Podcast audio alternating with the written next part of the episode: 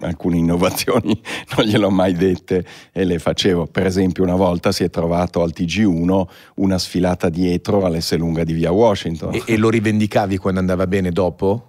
Ma non se ne parlava tanto, se andava bene non se ne parlava per niente. Ah, quindi se ne parlava solo se c'era un rimprovero? Bravo, mm, io avrei tanto voluto che qualcuno mi dicesse questo non va bene, ma anche quello che va bene, per darmi un minimo di soddisfazione. Ecco, è normale che un figlio voglia... È avvenuto, diciamo, in alcuni casi, ecco, al di là del conflitto finale, anche questa è stata una storia, come era già successo con degli avi precedenti, di odio e anche di amore. Tutti mi hanno detto, ah, ma tu non perdoni. No, no, non è vero. Si perdona perché il padre rimane il padre, mm, qualunque cosa succeda.